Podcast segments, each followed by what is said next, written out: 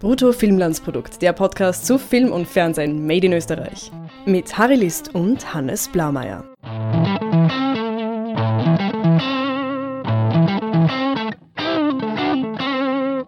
Hallo Hannes. Hallo Harry.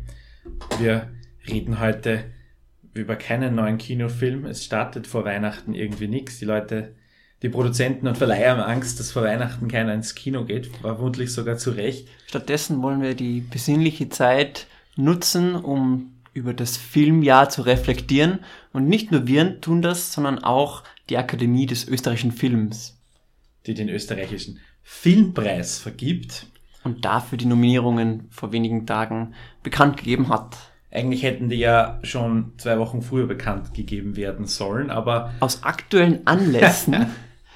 genau, wegen der Bundespräsidentenwahl, Verschiebungswiederholung oder so äh, wurde das abgesagt, weil äh, die Minister alle keine Zeit hatten. Verständlich. ja, weil die Minister am Podium wichtig sind. Wir wollen jetzt ein äh, bisschen drüber reden, über Filmpreise im Allgemeinen. Äh, in Österreich gibt es jetzt halt diesen Filmpreis. Was, was, was wird da verliehen? Wer ja. verleiht den? Verliehen wird der von der Akademie des österreichischen Films. Und äh, die verleihen, ich glaube, insgesamt 16 Kategorien, also Preise in 16 Kategorien. Ähm, und das ausschließlich an Kinofilme, ne? Richtig, ausschließlich an Kinofilme. Also eigentlich müsste der Preis die, der österreichische Kinofilmpreis heißen, weil ja Fernsehfilme ausgeschlossen sind. Ein, ein Kriterium ist, dass der Film noch nicht im Fernsehen ausgestrahlt wurde.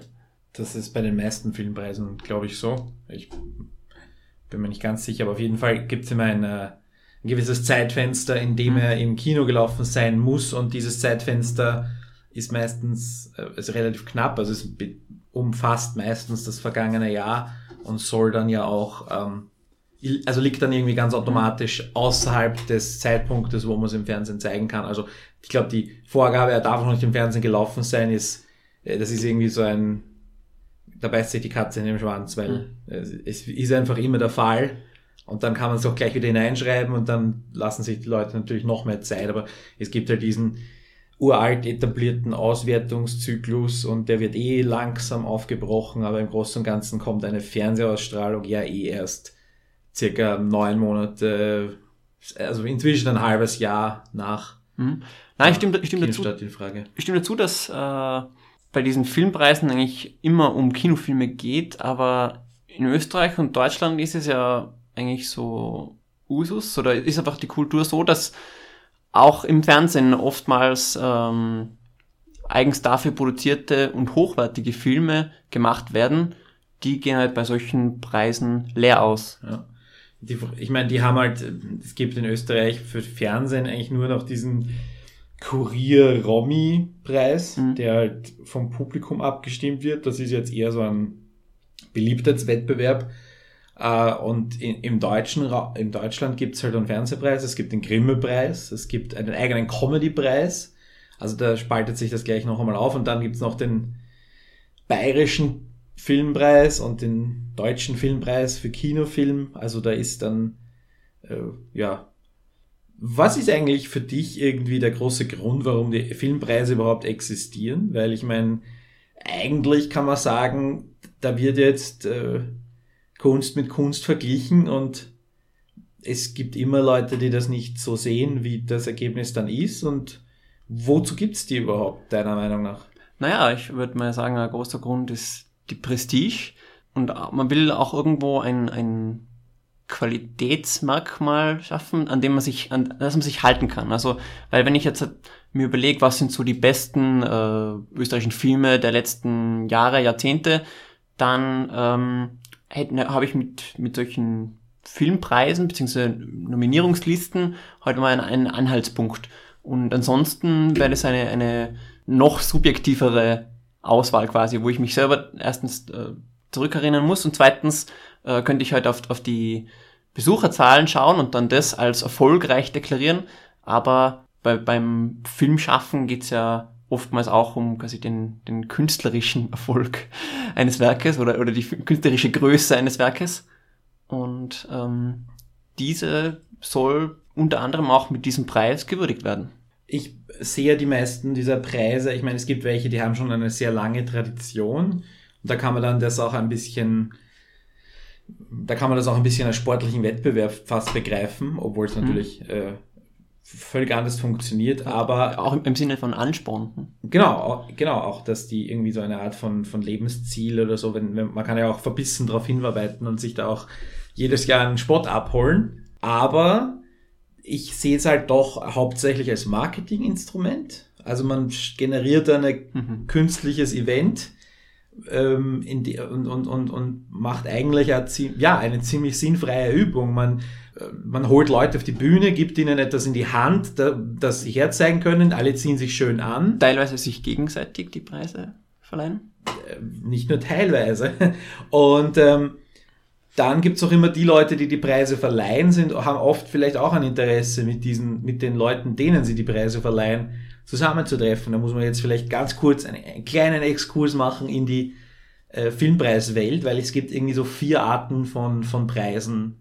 Der, der eine Preis ist ähm, das, was auf Festivals vergeben wird. Da tritt irgendwie so eine Art Fachjury zusammen und diese Fachjury sieht alle Filme und trifft dann eine natürlich subjektive, aber trotzdem irgendwie versucht das irgendwie zu begründen, warum ausgerechnet in diesem Jahr von allen teilnehmenden Filmen bei diesem Festival dieser eine Film diesen oder jenen Preis erhält.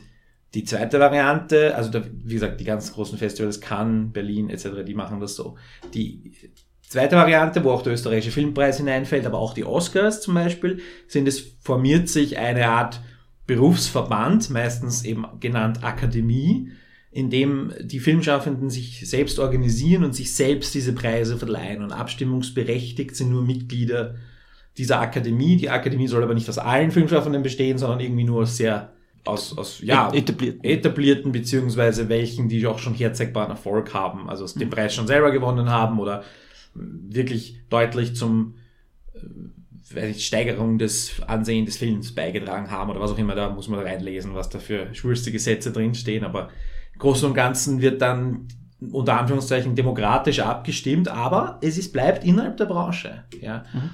Dritt, dritte Variante sind Journalisten- oder Kritikerpreise. Da gibt es in den USA eine größere Tradition. Es gibt eine, ähm, der bekannteste ist der Golden Globe, der vergeben wird von allen Auslandsjournalisten in Hollywood, der ja auch irgendwie so mehr ein bisschen ein Scherzpreis ist und der stimmen halt irgendwie 200 Leute darüber ab und in Wahrheit werden dann immer Scherze gemacht, die wollen nur mit, mit äh, Brad Pitt und George Clooney am Tisch sitzen oder so. ähm, es gibt aber dann halt irgendwelche Critics Choice Awards und so weiter. Das, und die vierte Variante, die eigentlich die seltenste ist und das auch die Preise mit am wenigsten Prestige sind, sind Preise, die vom Publikum vergeben werden. So wie die Romis. So Wo, die Romis. Wobei die Romis schon durchaus einen, einen Stellenwert haben habe ich mich ehrlich gesagt noch nie tiefer damit auseinandergesetzt, würde ich jetzt aus dem Bauch heraus eher verneinen. Es ist ein ganz nettes Fest. Der Kurier, der das ausrichtet, berichtet selber halt darüber, pusht sich selber. Also es ist auch wieder so ein ähm, Marketinginstrument. ja, ein selbst, selbstverzehrendes Marketingmonster. Aber ja, die, das Publikum, und das, der österreichische Filmpreis, bevor er vor sieben Jahren die, diese Akademie-Variante äh, aus der Taufe gehoben wurde, war ja ein Publikumspreis, der irgendwie so, der hieß das Austrian Ticket und der ging mhm. irgendwie so an den an den österreichischen Film mit den meisten Zuschauern. Das war so ein Automatismus, da konnte man das halt nicht irgendwie zelebrieren als Veranstaltung. Aber es war halt, wenn du so willst, die, die ehrlichste Auszeichnung für einen Film. Also das passiert ja, ist ja heute komplett in Vergessen geraten, weil bei, dem, bei der Verleihung des österreichischen Filmpreises wird das nicht mitgemacht. Also dass man sagt, hey, wir haben jetzt da Qualität ausgezeichnet, künstlerische Qualität. Wir in der Branche haben diese uns selber. Aber der, derjenige, der es tatsächlich geschafft hat, Leute ins Kino zu bringen, der vielleicht dann Na, halt unter Der erhält dann halt Anerkennung in, in monetärer Form. Naja, eh, aber halt, das ist ja auch sehr relativ. Ne? Äh, österreichischer Filmpreis zum siebten Mal dieses Jahr, das verflixte siebte Jahr. Wir haben diese Nominierungsliste vor uns liegen. Wir haben da wie soll ich sagen, einiges zum, dran aussetzen, wobei wir natürlich beileibe nicht alle Filme gesehen haben. Ne? Ja, richtig. Äh, ich bin ja erst seit kurzem hier Wiener, habe ja vorhin noch ein Jahr in Amerika gelebt und dort habe ich eigentlich ja kaum Zugriff gehabt auf äh, österreichische Filme, aber hatte das Glück in den letzten Monaten gemeinsam mit dir durchaus sehr schöne Filme zu sehen, bei denen ich mich sehr freue, dass ich sie auf dieser nominierten Liste vertreten sehe. Es gibt auch ein paar Dinge, die wir so jetzt äh, ein bisschen merkwürdig finden. Ähm, wir haben auch äh, ein paar von den Filmen, die nominiert sind, auch äh, in eigenen Podcasts besprochen, die wir auch gerne, gerne verlinken. Ähm, die drei, die man da jetzt herausheben muss, sind Egon Schiele, äh, Nebel im August und Stille Reserven. Und die 8000 Stunden, vier sogar, sorry. Ähm, zu denen, äh, zu dem Podcast werden wir verlinken. Und ähm, da könnt ihr dann noch einmal unsere hm. Detailmeinung dazu hören. Genau. Insgesamt äh, wurden, habe ich gesehen, 20 Spielfilme eingereicht. Äh, davon sind 14 nominiert worden, also für mindestens eine Kategorie das, also drei Viertel quasi aller eingereichten Filme und wahrscheinlich auch der erschienenen österreichischen Filme des letzten Jahres ähm, haben da eine Nominierung erfahren. Also es sind sicher alle Filme eingereicht worden, weil die, der, also höchstwahrscheinlich der, der Output des österreichischen Filmschaffens ist ungefähr auch diese Zahl, 20 Dokumentar- und 20 mhm. Spielfilme. Mhm. Jetzt gibt es so irgendwelche Verschiebungen. Ich kann mich erinnern, vor ein paar Jahren ähm, Amour, das ja riesig abgeräumt hat, inklusive bis inklusive Oscar, wurde äh, nicht eingereicht aus ja, aus, aus, aus, aus weil es eigentlich sinnlos war, weil ich meine, du kannst nicht einen Film, der von der Goldenen Palme bis, mhm. äh, bis zum Oscar alles gewinnt, wenn der nicht den österreichischen Filmpreis bekommt, kannst du den österreichischen Filmpreis zusperren. Das äh, liegt ja irgendwie, das ist so eine, eine logische Folge, ja, und wenn er, weil da muss man entweder sagen, die Leute wählen dann nicht Qualität, sondern sie wählen den Film, weil er schon woanders gewonnen hat. Und dann kannst du das gleich lassen. Also ich, ich, ich weiß jetzt nicht genau, was die Gründe waren, ihn nicht einzureichen, aber äh, der Herr Haneke braucht sicher nicht noch einen Preis in seinem Regal stehen. Also äh, kann man dieses Argument nicht dieses Jahr weiterspinnen? Ich sehe, dass äh, Toni Erdmann für eine der Hauptrollen ähm, Preise nominiert worden ist der ist ja derzeit in der Vorausscheidung, in der Short, auf, steht auf der Shortlist für den Fremd, besten fremdsprachigen Film bei den Oscars. Mhm. Ähm, aber beim österreichischen Filmpreis ist er nicht vertreten als, als Nominierter für den besten Spielfilm. Er ist nur in einer einzigen Kategorie vertreten, nämlich als bester Schauspieler, jetzt äh, Peter Simonischek, der schon den europäischen Filmpreis der nach dem gleichen Prinzip als bester Schauspieler bekommen hat. Jetzt kannst du auch hier gilt das Argument tatsächlich wieder, wenn das der beste europäische Schauspieler ist, dann muss er eigentlich auch der beste österreichische Schauspieler sein. So im Umkehrschluss. Ähm, da gilt das. Warum der Film nicht nominiert ist, liegt äh, an den Kriterien. Die äh, Kriterien sehen vor, dass eine relevante österreichische Leistung enthalten sein muss. Toni Erdmann ist ein deutscher Film. Deutschland hat den Film eingereicht. Aber mit österreichischen Co-Produzenten. Mit österreichischen Co-Produzenten, aber eben nicht genug. Es gab in der, in der Liste der eingereichten Filme, stand bei Toni Erdmann und bei ein paar anderen Filmen dabei, nicht zugelassen oder nur zugelassen in Kategorie A, B, C, D. Aha. Bei Toni Erdmann eben der Hauptdarsteller, Österreicher, auch noch ein paar Neben äh, Kategorien. Das gleiche gilt übrigens für den Film, den Österreich zum Oscar eingereicht hat. Das ist ähm, Vor der Morgenröte. Für den gilt das Gleiche. Auch der ist nicht zugelassen, als bester Film nominiert zu sein, ist aber der beste österreichische Film, den wir zu den Oscars schicken. Also du siehst hier, wie, wie absurd das ist. Es ist zwar ein, Ö wir dürfen ihn als Österreich einreichen bei den Oscars, aber wir dürfen ihn nicht zum österreichischen Filmpreis ähm, nominieren. Und deswegen ist der Film auch als Hauptdarsteller und in einer von den Nebenkategorien, ähm, wenn ich jetzt nicht mich komplett irre, äh, nominiert. Und das, ja, das zeigt ein bisschen schon, dass das Ganze eine sehr merkwürdige Übung ist. Also es ist, ja, wer sind die Leute, die abstimmen? Das sind, ich glaube, ein paar hundert äh, Mitglieder aus dem österreichischen. Film, die äh, stimmen zuerst über die alle Einreichungen ab. Eingereicht, wie gesagt, sind eigentlich alle Filme und daraus ähm, entsteht dann diese Nominierungsliste und dann stimmen sie wieder darüber ab und äh, küren einen Sieger. Jetzt kann man natürlich auch sagen, brauchen wir den Zwischenschritt der Nominierung? Ist natürlich auch so ein Spiel. Das ne? macht spannend, Harry. Es macht spannend und die Minister sitzen bei der Pressekonferenz dabei. Das ist das Relevante. Weil bei so einer ähm, Abendgala müssten sie sich ja das Scheinwerferlicht mit den Preisträgern teilen. Bei der Nominierung äh, sind sie die Hauptpersonen, die da in einer kleinen Gruppe am Podium sitzen. Ja, verständlich, verständlich. Ja, Ja, Harry, wollen wir noch äh, näher auf die einzelnen Kategorien eingehen? sehr gerne. Nicht zu detailliert, aber Ja, ähm, Die best, der beste Film, drei, drei Filme nominiert, das ist jetzt auch schon so ein Punkt. Drei von 20, das ist ganz schön viel eigentlich. Das ist ein Siebtel, mehr als ein Siebtel. Ähm, wenn man das vergleicht mit anderen Filmen, ich muss jetzt sagen, ich meine natürlich unter drei ist es ein bisschen zart, Mhm. aber ähm, das, Zeug, das stellt für mich halt ja auch wieder die Frage, brauchen wir einen österreichischen Filmpreis? Wäre es nicht irgendwie auch irgendwie sportlicher zu sagen, wir machen einen deutschsprachigen Filmpreis und organisieren uns ähm, einfach so, das einzige Kriterium ist, der Film ist auf Deutsch oder zu 80% auf Deutsch gedreht, Nein, ich, ich mit einem finde, österreichischen, Schweizer oder, oder deutschen Produzenten. auch. Also Ich das wäre nur so eine Idee für mich. ich find das schon okay. Ähm, ich finde drei, drei eine gute Zahl, um, um da quasi eine Auswahl zu treffen. Und Natürlich auch, ist drei eine gute Zahl, aber ich sage nur in, in Relation zur gesamten Filmmenge. Da geht es jetzt um das, was ich vorher gesagt habe, brauchen wir nomin den Nominierungszwischenschritt oder brauchen wir nicht lieber, weil Toni Erdmann und Vor der Morgenröte und noch andere Filme werden beim deutschen Filmpreis auch dabei sein.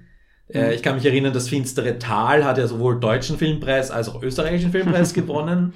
Also das ist ja ein bisschen alles absurd. Ja, stimmt schon. Aber ich meine, wenn man das auf einen deutschsprachigen Filmpreis reduzieren würde, dann hätten halt so richtig urösterreichische Filme keine Chance, was weiß ich, wie, was weiß ich, Hinterholz 8, ich weiß nicht, ob das, also damals hat es keinen Filmpreis gegeben, aber, aber, ähm, ja, solche Filme hätten halt im deutschsprachigen Raum kaum Chance und da ist, bietet der österreichische Filmpreis schon Raum dafür. Warum hat, hätte er keine Chancen? Weil ich meine, die Mitglieder, die das wählen, wenn du so eine Art Deutsch, deutschsprachige Akademie gründest oder so eine, oder von mir aus alle Mitglieder von den einzelnen Akademien zusammen bilden eine große Akademie, da ist doch Fach, das sind Fachkräfte, die das wählen. Das ist ja nicht der, Ja, aber die haben doch dennoch nicht den kulturellen Zugang dazu.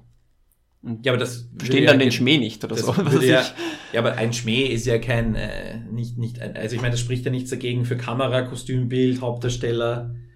All diese Dinge kann man ja trotzdem beurteilen. Ja, aber es äh, wirkt sich doch auf die Qualität auf oder die empfundene Qualität, gerade in Sachen Ja. bester Spielfilm. Ich möchte trotzdem sagen, es ist, es zahlt sich für mich nicht aus, für einen österreichischen Film so eine Riesenübung abzuhalten. Es ist ganz nett, dass es das gibt. Ich finde auch, äh, es, Ich finde es schön. Ich finde es auch gut, dass es, ich finde es prinzipiell gut, dass es sowas gibt. Die, die Art und Weise, wie es umgesetzt wird, ist halt äh, nicht nur was die Nominierungen angeht oder so, wo man sagen kann, okay, es gibt halt nicht mehr Filme, aber die ganze rundherum ist ein bisschen, äh, sagen wir mal, amateurhaft. Also du würdest bei bester Spielfilm auf ein oder zwei Nominierten reduzieren. Nein, ich würde entweder den Nominierungsschritt auslassen oder eben darauf schauen, dass man einen auch wieder im Sinne von irgendwie einer sportlichen Vergleichbarkeit ähm, sich, ja, oder die Kriterien einfach erweitert oder einengt, dass du sagst, mach es rein österreichisch, ja. Koproduktionen oder minoritäre Koproduktionen können nicht teilnehmen zum Beispiel. Also dass du dann wirklich, wenn du sagst, es geht um die österreichische Identität, dann kann man das auch argumentieren und sagen, wir engen aber die Kriterien so stark ein. ne? Dann wären es halt nur 15 Filme, die in Frage kommen vielleicht, von denen dann drei nominiert werden und dann wäre das auch okay. Aber gut, lassen wir das. Ja, welche drei Filme sind denn nominiert Ja, als bester e Film? Egon Schiele, Tod und Mädchen, Kater und Thank You for Bombing. Harry, du weißt, ich bin ein riesiger Egon Schiele, Tod und Mädchen-Fan und ähm, bin sehr erfreut, dass die, der Film nicht nur für den besten Spielfilm nominiert ist, sondern insgesamt für fünf Kategorien. Ja, da hab ich auch, haben wir auch nichts dagegen, oder? Wir haben den Film Nein. beide sehr gut gefunden. Dann äh, Carter, ein Film, den wir uns nicht angeschaut haben, weil der Trailer äh, uns abgeschreckt hat. Und äh, ich muss schon sagen, also die Tatsache, dass Carter gemeinsam mit Egon Schiele der zweithäufigst nominierte Film dieses Jahr ist, ähm, deutet darauf hin, dass es der Film doch scheinbar recht gut sein muss. Und ähm, schade, dass, dass der Trailer ihn da so im Stich gelassen hat. Weil ich kann mir gut vorstellen, dass es nicht nur uns beiden so gegangen ist, dass, dass sie den Trailer gesehen haben und sich gedacht haben, was ist denn das für ein Cast? Ja. Den schauen wir uns gar nicht erst an. Und, Es ähm, gibt halt, es gibt halt, was es, also das muss man glaube ich schon auch dazu sagen, bei Preisen gibt es immer so eine Art von, wie soll ich sagen, Sympathie-Nominierungen oder Sympathiepreise. Also man irgendwie, wenn man dann, da soll man drei Filme aussuchen und ich weiß irgendwie so zwei Filme, die a- definitiv irgendwie die besten sind in meiner Wahrnehmung. Und dann habe ich irgendwie so einen Platz frei und dann kommen irgendwie fünf, sechs Filme in Frage, die ich jetzt nicht so schlecht fand, wenn ich überhaupt, ich meine, wie hoch ist die Wahrscheinlichkeit, dass alle nominierten, nominierungsberechtigten Personen tatsächlich alle 40 Filme gesehen haben, ja. Also, da, da, da, da, Mhm. das ist ja bei den Oscars nicht anders. Und ähm, das heißt, da könnte man eventuell so in Kategorien denken von, ich nominiere den Film meiner Produktionsfirma, ich nominiere den Film eines guten Freundes, solche Dinge. Und so kann ich mir dann schon erklären, dass manche Filme vielleicht auch ähm, ja, eine Sym Sympathienominierung erhalten. Auch vielleicht, weil das Thema gerade irgendwie on vogue ist. Bei Carter weiß ich nicht, ob das der Fall ist, aber Cat-Content spricht natürlich auch für sich. Kann, kann es schaden, dass der, dass der Film erst vor so kurzer Zeit ins Kino gekommen ist? Hat das da auch ein bisschen eine psychologische Auswirkung? Nein, weil die dürfen ja die, Filme sehen. Also da gibt's ja über Flimit wird das organisiert, eine Mhm. Plattform, wo man sich die Filme anschauen kann. Also das sollte keine, äh, die, die Zugänge sind da. Also Naja, ich meine, aber die, die Wählenden sind ja auch Privatpersonen, die gehen ja auch mit ihren Freunden und Freundinnen äh, ins Kino und da kann es natürlich nicht schaden, wenn der Film eher neuer ist. Ähm, ja, wobei die, viele Filme starten irgendwie so in der zweiten, ähm, in der zweiten Hälfte. Bei den Oscars ist es ja auch so, dass, dass Filme, die unbedingt einen Oscar oder die auf einen Oscar spitzen, sich auch einen dezidierten Termin aussuchen. Ich würde Mhm. das für österreichische Verhältnisse gar nicht so, ich glaube, da ist es einfach noch zu wenig wichtig und es ist auch alles nicht so, nicht so umsetzbar. Bei den Oscars gibt es da sicher Datenmaterial dazu, wie das was bringt und du musst ja auch im Bewusstsein der, der, der Nominierenden sein. Insofern glaube ich, dass ein, ein, ein Termin kurz vor der Nominierung besser ist. Und ich glaube, dass Carter genau in diesem Sweet Spot gestartet ja, das ist. meinte ich eben. Ja. Ähm, ja, äh, das, also, und, und, dass sich Thank You for Bombing ist eben schon länger her. Genau, ja. Das ist Egon genau Schiele Moment. ist relativ normal im, im, im Herbst gestartet, so ein ganz normaler Starttermin. Und daraus ergibt sich ja diese gute Mischung, ja. Filme, die dann in der ersten Jahreshälfte laufen, haben es dann natürlich schwerer. Nächstes Jahr mit, wenn jetzt Ende Dezember zum Beispiel äh, auch wieder einige Filme starten. Oder auch die- Angriff der Laserhosen-Zombies zum Beispiel. großer Favorit für nächstes Jahr. ähm, da siehst du ja dann auch, dass die Verleihung, die Anfang Februar stattfindet, ist ja dann schon mehr als ein Jahr, Aha. 14 Monate später. Ne? Also insofern, ähm, und die Nominierung ist, ist ähm, mindestens neun Monate später. Oder ja, neun bis, Mhm. bis elf Monate später. Ja, ist, kann man nichts, kann man nichts machen. Ist halt eine, puh, ja, es ist halt, man lässt sich halt trefflich wieder drüber streiten. Insofern auch wieder gut, dass es weniger Nominierungen sind, weil ich glaube, je mehr Filme auf so einer Liste stehen, wie bei den Oscars sind es ja bis zu zehn Best Film Nominations, Mhm. ähm, desto weniger vergleichbar sind sie. Ist natürlich irgendwie leicht. Zwei kann man immer gut vergleichen. Drei wird schon schwieriger und je mehr du hast, desto mehr ähm, äh, Variablen gibt's, die aber dann, wo man sagen kann, oh, der eine Film hat aber die viel besseren Darsteller, aber der andere Film hat die viel bessere Musik und Ausstattung. So, welcher Film ist jetzt besser? Aber wenn du zwei Filme hast, drei Filme, dann geht das noch halbwegs, dass man das sogar objektivieren kann, finde ich. Mhm. Oder zumindest auf einer, im intellektuellen Diskurs objektivieren kann. Natürlich stimmen da immer noch Einzelpersonen mit äh, Geschmäckern und Meinungen und Stimmungen ab. Ja. Mhm. Harry, hast du äh, einen Tipp oder einen Wunschkandidat für den Gewinner des besten Spielfilms? Naja, nachdem ich nur einen von drei gesehen habe, muss ich äh, ehrlicherweise sagen, also dabei, bis jetzt, ja, muss ich halt einfach sagen, kann ich, äh, Egon Schiele fand ich gut, fände ich gut, dass, fände ich, fände ich absolut okay, wenn er gewinnt, ja. Hm. Warum nicht? Ich meine, äh, bei den, bei den anderen, was soll ich, ja, und in, insgesamt sehe ich es dann doch relativ, äh, ist es mir dann unterm Strich wurscht. Okay. Ja. Ja, ähm, ich, ich habe auch nur einen von den drei gesehen. aber drück schon heimlich Egon Schiele, oder weniger heimlich jetzt, Egon Schiele, Ton und Mädchen, die Daumen. Ähm, bester Dokumentarfilm, da können wir wenig dazu sagen. Naja, wir sind ja keine Dokumentaristen. Ja, also das ist eine Kategorie, die aber nicht nur Bruttofilm als Produkt ein wenig stiefmütterlich behandelt, sondern auch ja eigentlich ähm, das Publikum, aber auch in gewisser Weise die, die Akademie, nicht? Weil ähm, bei 20 eingereichten Spielfilmen und 21 eingereichten Dokumentarfilmen, also in etwa die gleiche Anzahl der, der Einreichungen, aber bei den Kategorien, da sind es eigentlich großteils nur für Narrative. Genau. Wobei es ist natürlich nicht verboten, ne, dass ein bester Mhm. Schnitt an eine oder ein beste Musik, beste Kamera.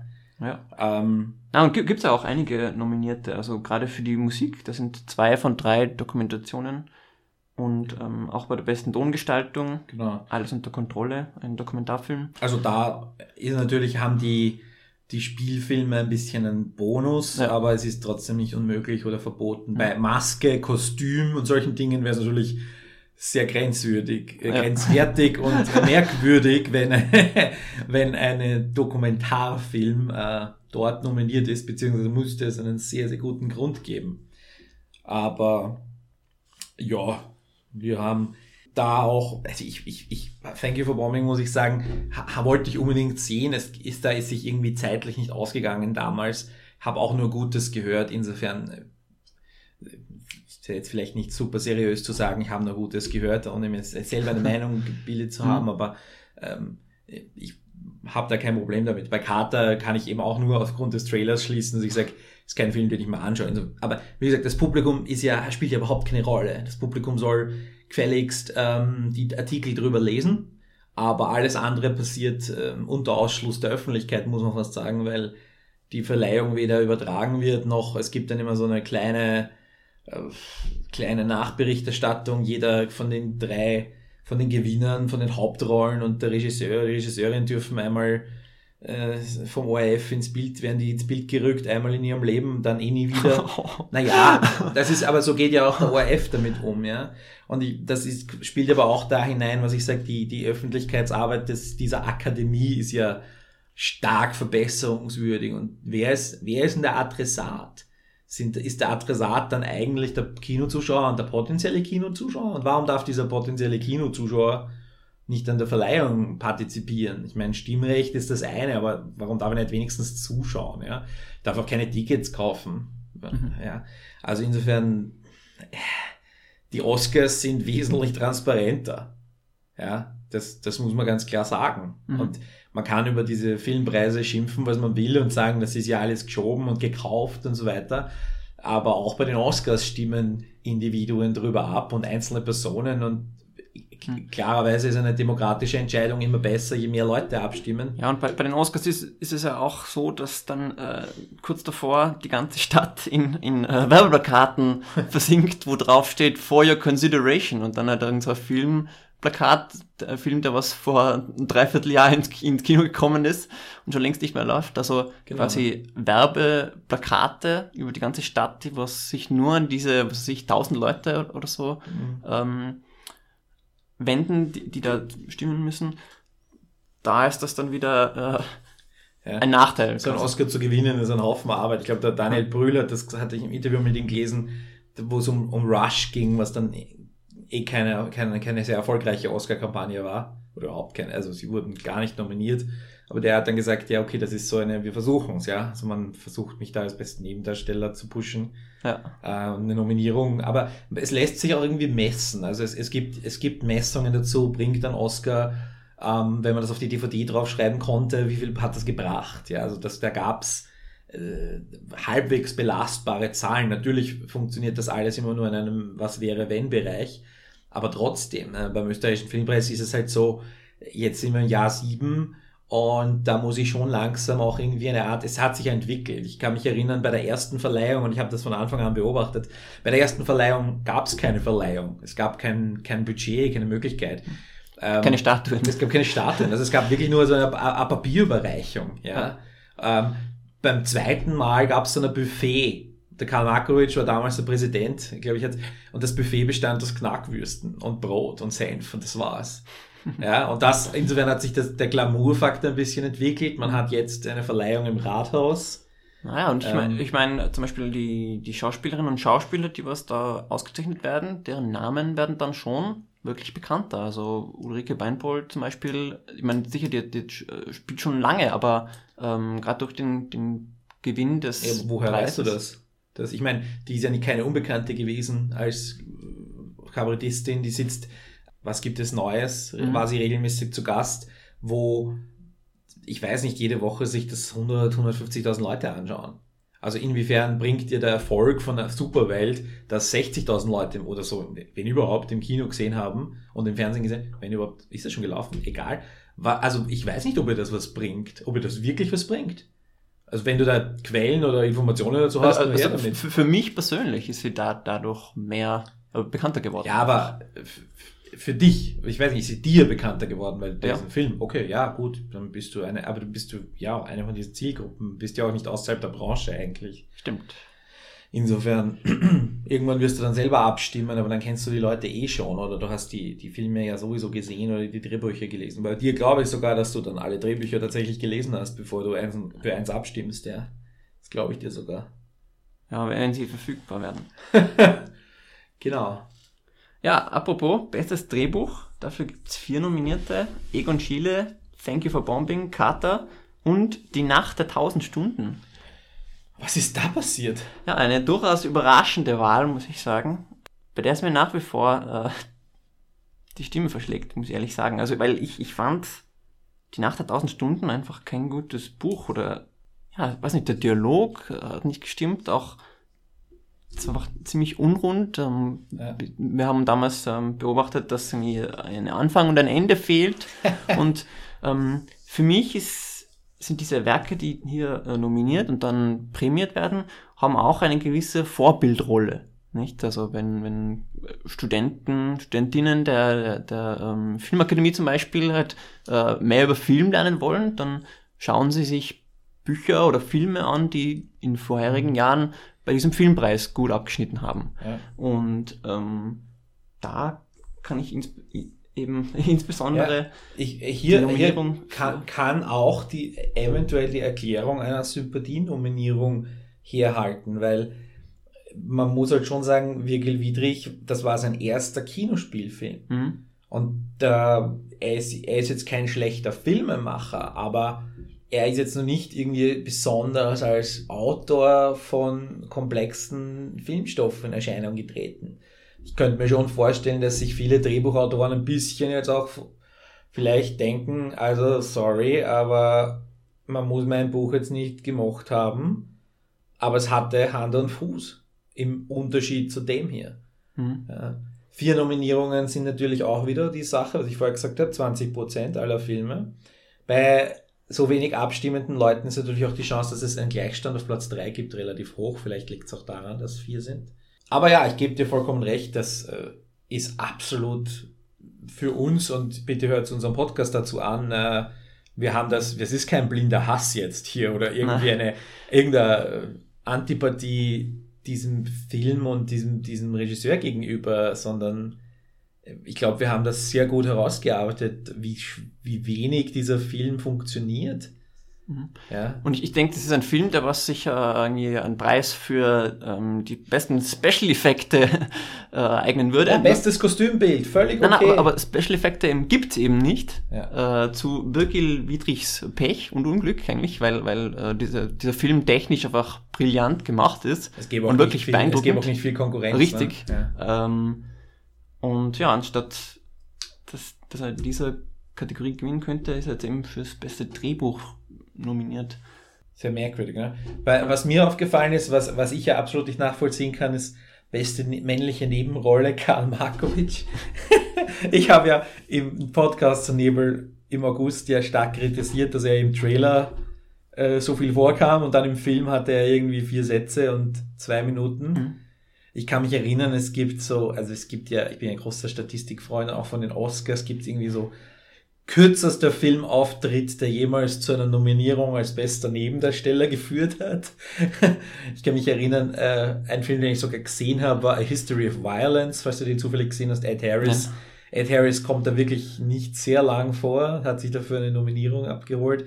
Ähm, gibt sicher inzwischen noch andere, die wirklich nur minimalen Auftritt haben, aber da, darum geht's ja hier auch ein bisschen, wenn ich, wenn dann, wenn dann daneben eben Branko Samarowski aus dem gleichen Film steht und der hatte aber wirklich auch eine tragende Rolle und äh, viel zu tun und hat mit dem Hauptdarsteller, mit den Hauptdarstellern viel interagiert und war wirklich eine unterstützende, eine, eine gute Nebenrolle.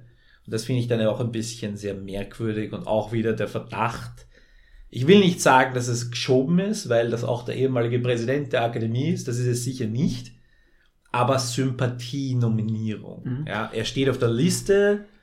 Ähm, ich kenne ihn, jeder kennt ihn. Mhm. Auch der hinterste äh, abstimmungsberechtigte äh, Tonassistent kennt ihn. Ähm, ja, ist halt so eine, ist halt so eine Sache, ja. Äh, Qualitätsurteil.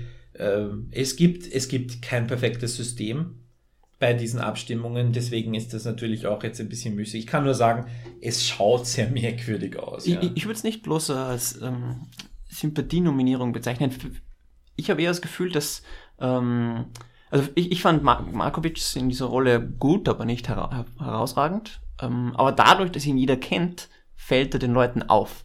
Und ähm, deshalb denke ich, ähm, gravitieren oder tendieren die Leute eher dazu, dann ähm, Markovic dafür zu nominieren, ja. wenn, wenn, ja. wenn es sonst keine auffälligen ähm, Rollen gegeben hat, auch wenn sie vielleicht qualitativ ein bisschen besser waren oder so, aber wenn sie nicht aufgefallen sind, dann ähm, votet man halt nicht dafür. Oder ja, oder das, das ist ja auch ein Phänomen, das in, das in Hollywood äh, ganz viel gibt, nicht? Also, äh, was weiß ich, die bekannten Namen, Brad Pitt und George Clooney und was weiß ich, äh, die werden halt ständig nominiert, auch wenn sie mal äh, eine quasi ja. doch gute, aber nicht herausragende Leistung naja, verbracht nicht, haben. Nicht ständig, aber es gibt schon ein paar so, es gibt schon ein paar so Darlings und es gibt dann sicher auch ein paar Selbstläufer, wenn du sagst, eine eine Meryl Streep zum Beispiel, ja. die ist einfach eine, eine, da ist ja, das ist ja unbestreitbar, dass sie eine der besten Schauspielerinnen dieser Generation ist und ähm, die hat jetzt was 18 Nominierungen auf ihrem auf ihrem Zettel. Also, aber das nominiert sein heißt dann auch nicht automatisch, dass du einen Preis kriegst. Ja. Und ähm, insofern muss ich sagen, ja, finde ich jetzt irgendwie auch ein bisschen komisch denen gegenüber, die dann vielleicht wirklich ähm, irgendwie auch wieder zum Beispiel, ich weiß ja jetzt nicht, ähm, bei, bei Egon Schiele zum Beispiel hatten wir ja mehrere, ähm, gerade von den Frauenrollen, wo, von denen eh zwei nominiert mhm. sind, also beste Hauptdarstellerinnen. Aber das, die für die anderen zum Beispiel, die ein bisschen weniger Raum hatten, ähm, warum nicht die? Also wenn die dann, wenn die, solche Leute dann unter den Tisch fallen oder auch der ähm, Nebel im August, der Thomas Schubert, wir haben es beide gesagt, der ist, hat uns eigentlich ganz gut gefallen. Und ähm, ja? Ja, ich, ich finde ihn da so ungefähr gleich gut oder so wie, wie ein Markovic, aber Markovics Roll, äh, Name sticht einfach mehr heraus. Ja, eh, eh. Aber man sieht halt schon die, die Fehler im, im Ding, im System hier, ähm, ohne dass es jetzt irgendwie, äh, ja, wirklich relevant wäre. Weil unterm hm. Strich kann man einfach sagen, es ist doch wurscht. Ja, und nicht zuletzt, wenn es jemand gegeben hätte, was da wirklich herausgestochen hätte, dann ist er auch nominiert wahrscheinlich. Hoffentlich. Ja.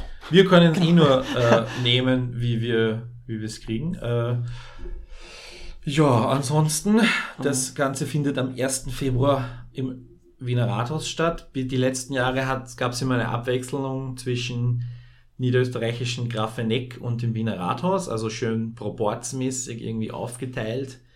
Äh, da sieht man dann auch wieder, wie die Politik in die Veranstaltung reingeht.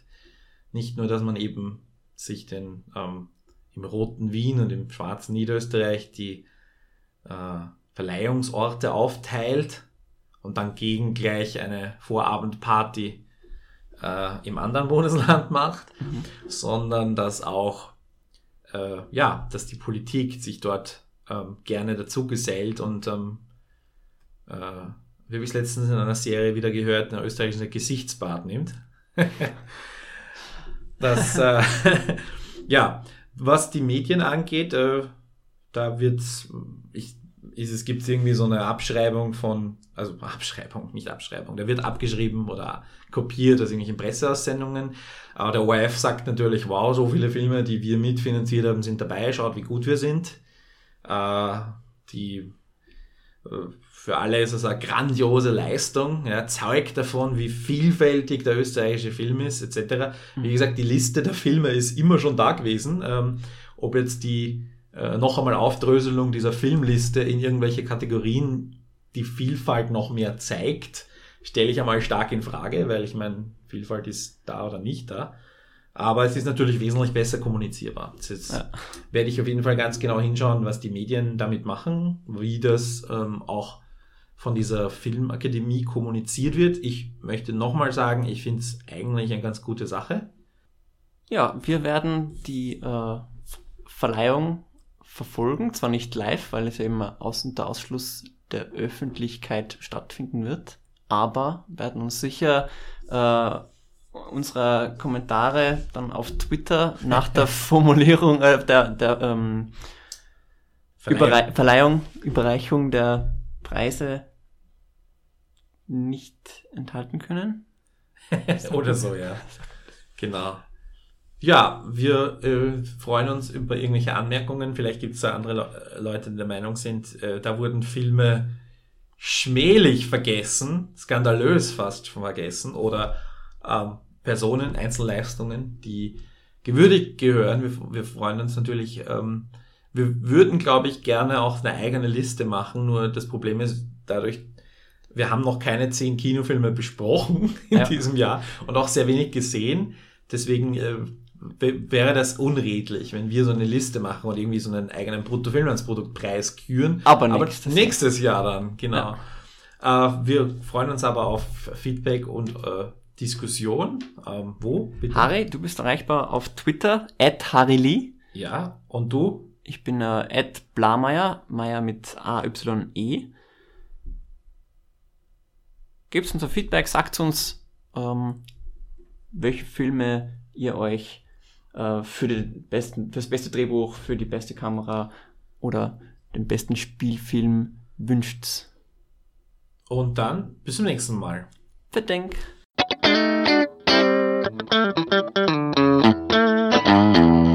Bruttofilmlandsprodukt.net